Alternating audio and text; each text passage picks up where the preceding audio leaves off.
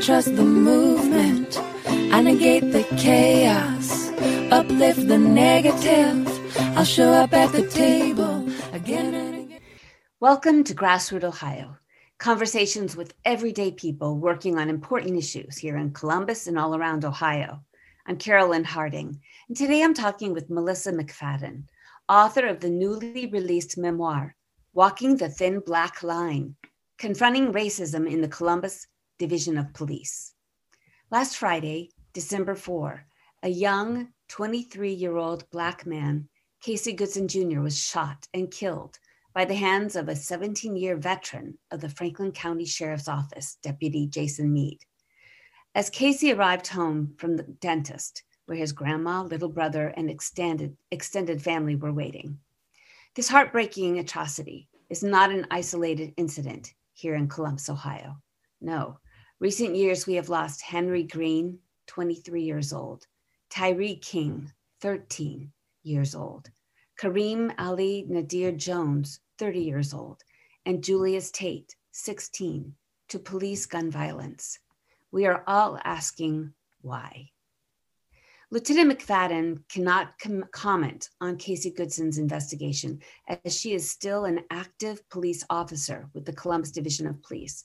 But her story can help us understand what set the culture and climate within law enforcement in Central Ohio, and in her experience, the Columbus Division of Police. Melissa McFadden is an activist and author who spent 24 years as a police officer in the Columbus, Ohio Division of Police.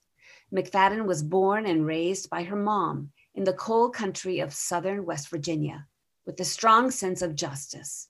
She always wanted to be an officer. She entered the U.S. Air Force right out of high school to gain the training she thought would give her a shot at realizing her dream. Even as a trained military special police officer, the black girl from the hillbilly state had to fight her way into the Columbus Police Academy in 1996. She immediately saw discrimination and bigotry she had never experienced before. She didn't know it was her job to fix it. But with her belief in God, her military training, and her love of learning, she set out to right decades of wrongs perpetrated by Columbus police against the Black community, which, as she quickly found out, included Black officers. Welcome. Thank you for having me. Thank you. And congratulations on your book, your memoir. Thank you. You're an, you're an activist with 24 years as a police officer. Most activists face officers. As, for instance, this summer, Black Lives Matter protests. Um, the activists were facing officers in riot gear who used mace, pepper spray, rubber bullets, and more. Can you tell us what was your is your progression from police officer or cop to activist? Well, like I said in my book, I've been dealing with the racist systemic culture from the time I got out of training academy until recently, till even today, you know. So it's just constant having battles to fight. I found myself in battles constantly. Almost every day it was something happening, something, and I just started learning the rules and then calling them on the rules. Because they would when it came to the rules they wouldn't apply them to me fairly. And then i started looking around and seeing other african american officers not being applied the rules apply fairly to them. And i just just some of the things that we were taught the indoctrination like there's an indoctrination when you are in the training academy and when you get out and you go into the field and then you go to through your advanced training after you get out of the academy and you have to keep training every year i found that when we're in training they are exposing us to implicit bias even more. So everybody has implicit bias where you're subconsciously you don't know that you have this but it's because of your experiences. So when you're indoctrinated into this culture of policing the enemy is the black male. The enemy is the black suspect because for many years we used to shoot at black targets until like in the last maybe 10 years or so, they changed the targets to gray. So if you think about it, every year we shoot four times a year. We shoot our guns. And when you're shooting that weapon, you're aiming down there at a black target. And if you get into black, then you get more points as opposed to if you get on the white side. outside of the target. Mm. So for years and years and years, up until like maybe 15 years ago or so, did they we the people before me and myself and other people that's still on the division had been shooting at black targets. Mm. The way they do our training, like in service training, the videos of the suspects that they give us. So they use like videos, real videos of suspects getting arrested to train us on what not to do, what to do. And if you look at those videos in the past, they've always been African American suspects. So if all you show officers, African American suspects shooting at black targets, if that's all they know over the course of their careers, then they're only going to think when they see a black person that they're already on the criminal element, a part of that element. So it's an indoctrination that we go through when you start from the training academy on uh, until you finish your career there. Even I had to catch myself one day. I was driving on East Side in my cruiser, and I saw three male blacks walking down the street. Actually, walking on the sidewalk, and it was in the middle of the day. And I looked and thought to myself, I'm like, what are they doing? And I had to catch myself just because they're walking on the sidewalk, three male blacks. I'm questioning what they're doing. Hmm. They, were, they weren't doing anything. So even to me, I had to question myself and why I was prejudging them already to think they're up to something, up to something no good. You know, they're up to criminal activity. Is because the way they have indoctrinated me from the beginning. That's uh how it is. And so throughout my time in the division, I learned how to stick up for myself. And in that time period, other officers would come to me and ask me to help them. So behind the scenes, I would help them, tell them, okay, this is the rules, this is what you need to do. So I would help others. And it just spiraled from there. I, I didn't realize that I was going to be the one that actually uh, faced the division, uh, but he trained me well for it. God trained me well for that position because I was in internal affairs, I was in training, I know my rules very well. And so when it was time for me to step up and fight, I had all the tools I needed. So he prepared me to be victorious in what I'm doing.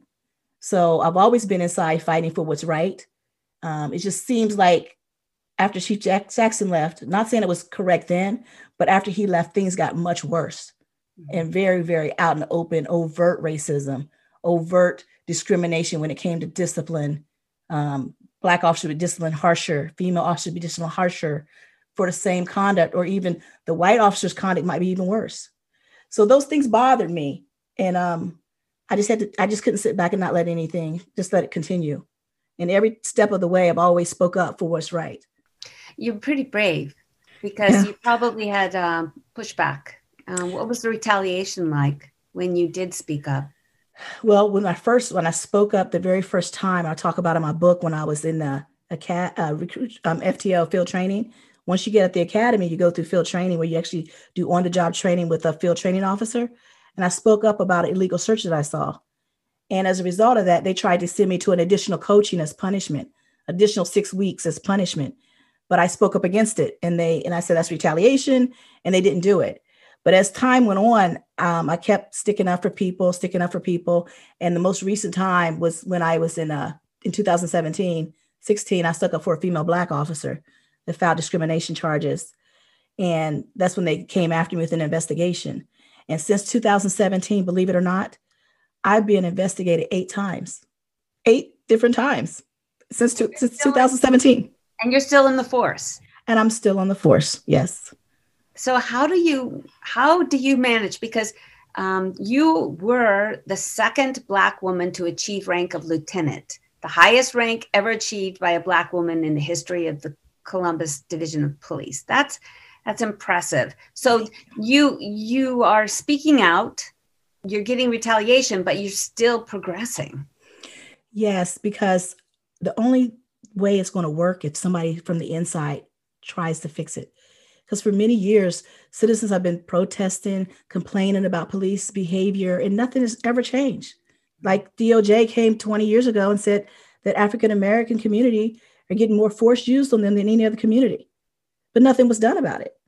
Nothing. So fast forward 2019, the Matrix report said the same exact thing.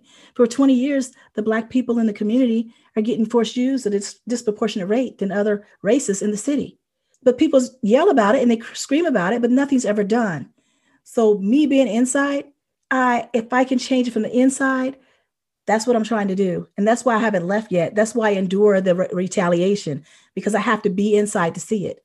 Because it's easy to tell the citizens everything's fine when you're sitting outside. They, they, when you're outside, they can tell you anything, but I'm inside. I see it every day. So that's why I stay because I'm trying to make changes for the people that are currently there and the people that's coming after me. Because it's awful inside, and how they treat our citizens on the outside is even worse. So that's why I stay, and that's why I endure all the retaliation. Like I said, currently I got three current investigations right now, and those are because of my book I wrote. But the five previous ones was not, you know. So they're all independent investigations and no no discipline. So it just tells you how much they retaliate, and that's why you have a lot of officers that can't speak up because they know retaliation is swift on the division. Right. And so, how are you managing managing to stay with your job and still speak out? Are you speaking out for the other people of um, officers of color and um, more vulnerable um, communities within the um, police force? Oh, definitely. And how I can speak out is because I went to law school and I got a law degree. And when I did that, I found that the rule that they have in place that we cannot speak out, they have a rule that says we can't speak out against the division. We can't speak negatively about another division employee. They have that rule in place for many years, and many people follow that rule because they think they'll get in trouble. So they don't speak out. Even you got retirees that are still scared to speak out to this day. But when I went to law school, the one good thing that I learned is I can speak out as long as it's a matters of public concern. And boy, they should have never told me that because I've been speaking out ever since, you know. but as long as it's a matter of public concern, I, I can speak out, which is like racism, discrimination, things of that nature. To me, it's like I consider myself a whistleblower, that I'm speaking out against the, uh, the corrupt system that we have, how they train us, how they treat us as African Americans inside as well as outside. They not only mistreat Black people, but they mistreat poor people as well. If you don't have them resources, that money to get a lawyer, you're not getting the same treatment. It's just what it is. And that's reality. And um, that trust of the police department is just not there because they don't want it to be there because they don't build and try to make trust happen. They do propaganda where they take photo ops on certain events, but the whole spirit of community service policing, we don't have that. Because if that's the case, it will reflect it throughout the whole division, not just certain units. That's jobs to reach out to the community. So my question, Melissa, is the culture, the the at, um, atmosphere comes down from the top. Basically, the someone setting the culture. Who is setting the culture, and how can we make significant change so that the police for police force is there to serve and protect and to empower instead of you know um, instead of like prejudice and um, put down and and um, bullying the culture is like it starts at the top yeah. it starts as our leadership and if you notice columbus police has never had an outside chief until recently they weren't allowed to have an outside chief so when you have people that's been in this system and indoctrinated in this system for 30 years, and that person becomes chief, they're going to adopt the same things that they know, what they know. We all revert back to our training and what they know. Then you got the next one that comes up, been there for 30 years. They're going to just continue on with the same practices, the same status quo. We need someone from the outside that is progressive and willing to, to make that change because the people that are there now, the leaders that are there now, there's only like maybe one that I can think of or two that might, if we need somebody from the inside, that might actually step up and do what's right. But the other ones are too concerned about if they're liked by their people under them. They don't want to be disliked. So I walk in the room, I'm always disliked. So I'm used to it. So they can take pointers from me how to get used to it. It's easy to get used to it. After a while, you get used to it. So, but they don't want, they don't, they want to be liked. So they don't want to make people upset underneath them by making rules that'll prevent them from mistreating other people. They don't want to do that because they're more concerned about their base. This is Carolyn Harding with Grassroot Ohio. And today I'm talking with Melissa McFadden. She is the author of Walking the Thin Black Line Confronting Racism in the Columbus Division of Police. Um, I'd like to continue that uh, conversation because um, there is usually the power. There is the power, and is it the governor? Is it the mayor? Is it the FOP, uh, Fraternal Order of Police, the union? Is it um, the Columbus Partnership, the moneyed? Where, who is making sure that things aren't changing? That we keep bringing up people from inside and that we don't bring in someone new with a new perspective and a healthier perspective? Well, ultimately, the mayor makes a decision when it comes to the chief. He went out and fought to get a chief to be able to come from the outside, even though this last time he did not um, choose a chief from the outside, which I think was not a, the best idea. But the fact that he's standing up to the FOP, I think that's excellent because I've never seen anybody do that. So the people that hold the power to make things better is the chief of police because the mayor's not a police. So people would talk about how this last recent case where BCI wasn't called in for the shooting, right? Mm-hmm. And some people want to blame the mayor, but the mayor wasn't at the scene that night. The chief knew about it that night. So the chief could have made that call that night. Um, the chief has a lot of power when it comes to internal a- activities, um, internal rules, internal policies. He's he's uh, he's got absolute power basically. Mm. Um, the FOP is a big factor in the power structure. They prevent a lot of things from happening. They protect a lot of rogue officers, um, but they they do, and they have a lot of money and they use it. So they are a big factor in how they want to keep the status quo because they're all police. They're all Columbus police, basically. I mean, there's a bunch of uh, Reynoldsburg, all these different agencies around us in the union, but the people that actually run the board and run is is Columbus Police for the most part. The president is Columbus Police, the vice president is Columbus Police. So they run the board of the FOP Capital City Lodge 9, and they have a lot of power. So we need to start doing something with that contract. And like right now, they're in the contract negotiations. We need to get some of those rules taken out that help bring back officers that have done wrong by citizens. The chief needs to start looking at instead of using uses of force as a minor issue. If you use force improperly on a citizen, it should be a major issue. It should be a deterrent. You should not be okay with using force on a person unnecessarily and be willing to take discipline for it because the discipline doesn't mean anything. The accountability piece is not there. That's the problem. And the chief can fix that. The chief can fix that. Does he have the will? I mean, is that just not going to happen while he's the chief? Or is he willing and able to shift and become a better chief? I, don't know. I mean, he's been interim chief for going on a year now, and I have not seen any changes inside for the betterment of the Black officers inside and the females inside. I have not seen anything for the betterment of the African American community, the uses of force. I haven't seen it. That's what I'm looking for. And the way I would know that he's changed something is in the book. We have directives. It's not a rule unless it's in the book, basically. Once it gets in that book, that becomes a rule. That's what that's our standard. And that's what we follow. Everybody follows those rules. So that's how I know what's happening what's not happening because I look at the rules. And unless the rules change, it's going to stay the same. And you're going to see the constant mistrust in the division of police. Okay, with the community. Isn't it the um, isn't it the mayor who appoints, or did we actually elect the chief? Did, wasn't it the mayor who appointed the chief? The mayor appoints the chief, right?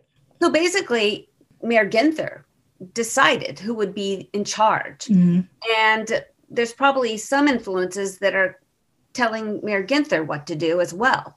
Right. See, I don't Uh, probably, but I don't know because I, I, I can't I don't have knowledge of that, so I can't really speak to who those people are if they they exist. I'm pretty sure they probably do, but the safety director is over the chief. So between the mayor and the safety director, they both determine who the chief is going to be.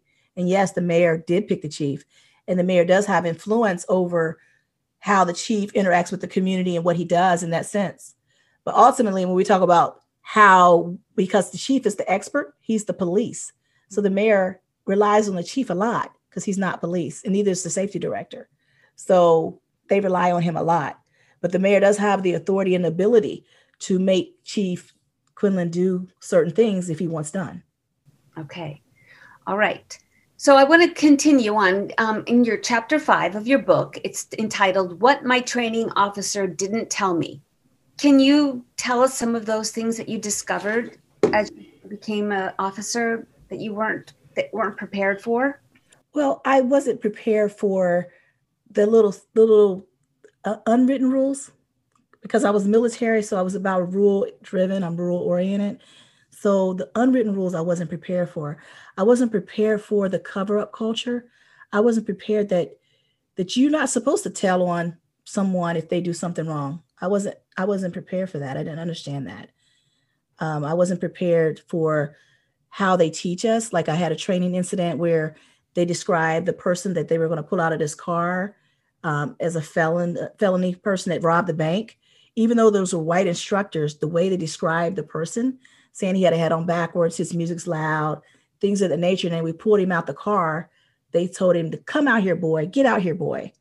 I was a year one, I think, during that time. And I was just so shocked because if they're calling people boys in training, what are you teaching your students?